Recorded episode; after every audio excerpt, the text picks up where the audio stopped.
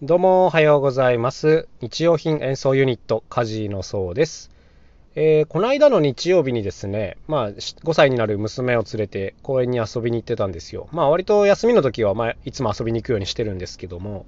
その時遊びに行ったのが愛知県の豊川市というところにある公園だったんですね。で、まあ、公園に行く途中に、まあ、ご飯食べようかという時間帯になりまして、まあ、お昼ご飯のお店探さなきゃなと思ったんですけど、こう、ロードサイドにね、吉野家があったんですよ。牛丼の。で、まあ、ちょうどいいかと思って子供連れて吉野家に入ったんですけども、だそこの吉野家結構変わってて、とりあえず入ってみて、なんか、あれ？違うなと思ったんですけど、すごいね、こうカフェ風なんですよ。壁とかが、こう木目が出るような、なんていうんですかね、壁紙なのかちょっと塗装なのかわかんないですけど、ああいうのになってて、で、なんかこうカウンターも、普通の吉野家じゃないなみたいな装飾になっていたりとか、あとこうドリンクバーが置いてあったりするんですよ。吉野家ですよ。あ の、結構びっくりしまして、あれなんかここ違うな。なんか壁にはあの植物が額に入って飾ってあるし、屋根には、屋根じゃない、えっ、と、天井にはあのファンっていうんですかね、羽がくるくる回ってるし、これどう見ても普通の吉野家じゃないなと思って、なんか、警戒しながらこう入ってたんですけども、あの別にメニューは普通なんですよね。で、まあ牛丼頼んで、子供にはお子様牛丼頼んで、こう席に着いたらですね、席ももちろんこう木のテーブルとかになってるんですけども、なんとあの、壁にコンセントと USB の給電できるところがあるんですよ。いや、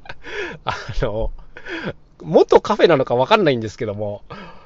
とりあえずそういう仕様になってて、あの、びっくりしましたね。あの、なんか牛丼屋ってやっぱりこう時間ない時に行くイメージがすごい強いじゃないですか。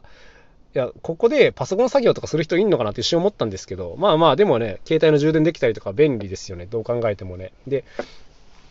ドリンクバーのところには、あの、紅生姜が置いてあったりするんですね。紅生姜バーになってたりとか、あ吉野家らしいな、ここだけと思ったんですけども、あの、こんなの発見してね、まあ、めちゃくちゃびっくりしたっていうことがありましたね。で、今日のテーマなんですけども、やっぱりあの、差別化が大事だよねってこういう話をしようかなと思います。こうやってね、わざわざこの吉野家のことを取り上げたのも、やっぱこれが他と違うからなんですよね。あの、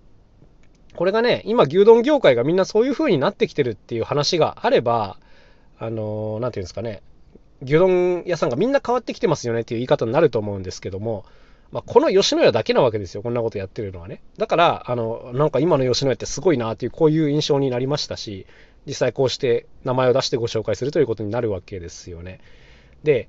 あの、こうやってね、何かと違うことっていうのはね、やっぱめちゃくちゃ大事なことだと思ってるんですね。うん、で、この間ちょっと人と話してて、ふと気づいたことがあったんですけども、僕、楽器を始めるのがね、結構遅かったんですよ。高校生からやってまして、まあ、今32なんで、どうかな、16年ぐらいはやってるのかな。まあまあ、ちょっと長くはなってきたんですけど、でも、こう、楽器をやってる人で、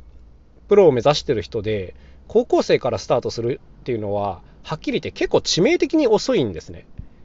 まあ、それはそうですよね。ピアノの子とかって結構もう、下手したら3歳とかからやってる子も結構いますし、別にドラムに関しても言っても子供の頃からやってる人なんて山ほどいるわけですよ。でもう鬼のように上手い人とかあのこういう人が普通に存在するので、まあ、そういう世界で高校生から始めるっていうのは圧倒的に遅い振りすぎるっていうことなんですけどもまあでも今となってはですねあのこれもまあポジティブな方に捉えられるようになりましてまあ、はっきり言って技術で言うと全然ダメなんですよ僕みたいなのがねやっぱそのやってる期間が単純に短いっていうのもあるしなんかそういう音楽漬けになれる環境っていうのもなかなか難しかったっていうのが正直あります。あのお金もなかったしね。はい。で、ただ、だ、だから、そういう環境だったからこそ、その技術以外の部分で差別化を考えたっていう、ここが大きいなと思っていて、実際今ですね、僕は技術では全然大したことないんですけども、やっぱこの作ってきたものとかですね、に関して言えば結構あの、だいぶ差別化ができてるんじゃないかなと思っています。これはやっぱり、この、うん、なんていうんですか、技術では勝負できない環境だったからこそ生まれたものだなと思っていて、まあ、環境が与えてくれた差別化だなというふうには思っています。だから今はね、こういうなんか、なんていうんですかね、難しい環境こそ、なんか新しいものを生み出すチャンスになるかもしれないなっていう、こういう考え方に変わってきましたね。はい。やっぱり、あのまま、あのままというか、こう、技術メインに勝負していったら、やっぱりね、もっともっと環境が整っている人とかね、もっともっと早く始めた人、まあ、そういった人に絶対勝てないですし、そういった環境が整えられる、これからの若い世代の人にどんどん負けていくっていう、こういう勝負になっていってしまうので、まあ、今改めてね、やっぱりこう、違う道を選ばせてくれた環境には感謝しなきゃいけないなっていうふうにはあの思っていますね。あの、なんてい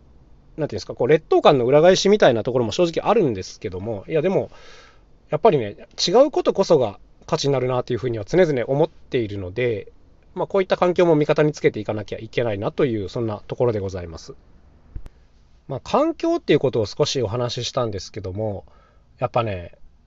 この環境って僕はやっぱ改めてすごい大事だなと思っていて、この間、明和電機さんのインタビュー記事を読んだんですね。明和電機さんってあの、楽器をいろいろ作ったりする、まあ、音楽、芸術ユニットなんですけど、ま、ユニットとは言いつつ、あのほぼ一人でやられてると思うんですけども、まあ、オタマトーンとかね、はい、他にもあのいろんな魅力的な楽器を開発されてる、まあ、グループなんですけども、この明和電機さんのインタビューがあって、で、こ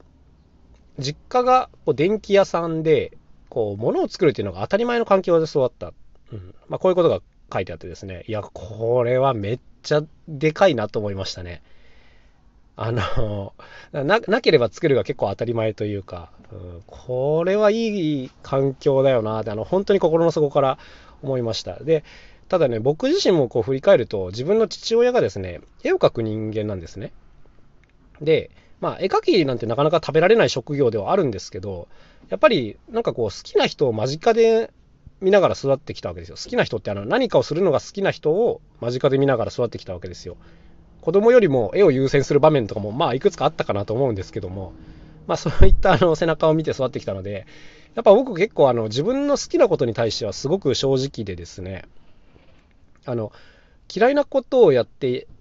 生きていけない人間っていう感じなんですね、自分が。うん、だからこれもあの技術面ではないけど、精神的な意味ですごくいい環境で育たせてもらったなということで、まあ本当あの、親には感謝しかないんですけども、だからやっぱりこう人をね、育てるっていう立場にもしあればですね、この環境を作ってあげるっていうのがすごい重要なことだなと思いました。こう自動的にこう差別化できていくような環境であるとか、差別化することに躊躇がないような環境、うん、こういうのが周りにあると、やっぱそれはね、差別化しやすいなんで人が座っていくなっていうふうに思うんですよ、正直。これが逆のことを言うと、じゃあみんなと同じことをやりましょうみたいな、こういう環境に人が置かれると、やっぱね、新しいものっていうのは圧倒的に出てこなくなるなっていう、こういう感じです。うん、あの人と比べてどうこうみたいなことを言われたりとかね、うん、いやこれが普通でしょみたいなことを当たり前に言われる環境にいると、いや、そりゃ面白いものはね、出てきづらいよねとは思いますよね。はい。だからやっぱ自分もこう積極的にですね、こうなんか人と違うことをやってもいいんだよとか、うん、あの、自分がどうしても勝てない分野があった時に、うーん、なんていうんですかね、こうじゃあ自分が勝てる分野を作り出そうとかね、そういう発想の転換が大事だよっていうことは、まあ、常々伝えていきたいなというふうには思っていますね。やっぱ自分自身がそういう生き方をしてきたのし、まあ今でもね、それがすっごい大事なことだなと思っているので、まあいいんじゃないですかね。だから僕昔からやっぱりね、こう、普通だねとか、ああ、同じ感じだねとか言われるのがもうめちゃくちゃ嫌いでですね、あの、こういうこと言われるたびにすごい腹を立ててたんですけども、やっぱそれも周りの環境要因が大きかったかなというふうには思いますね。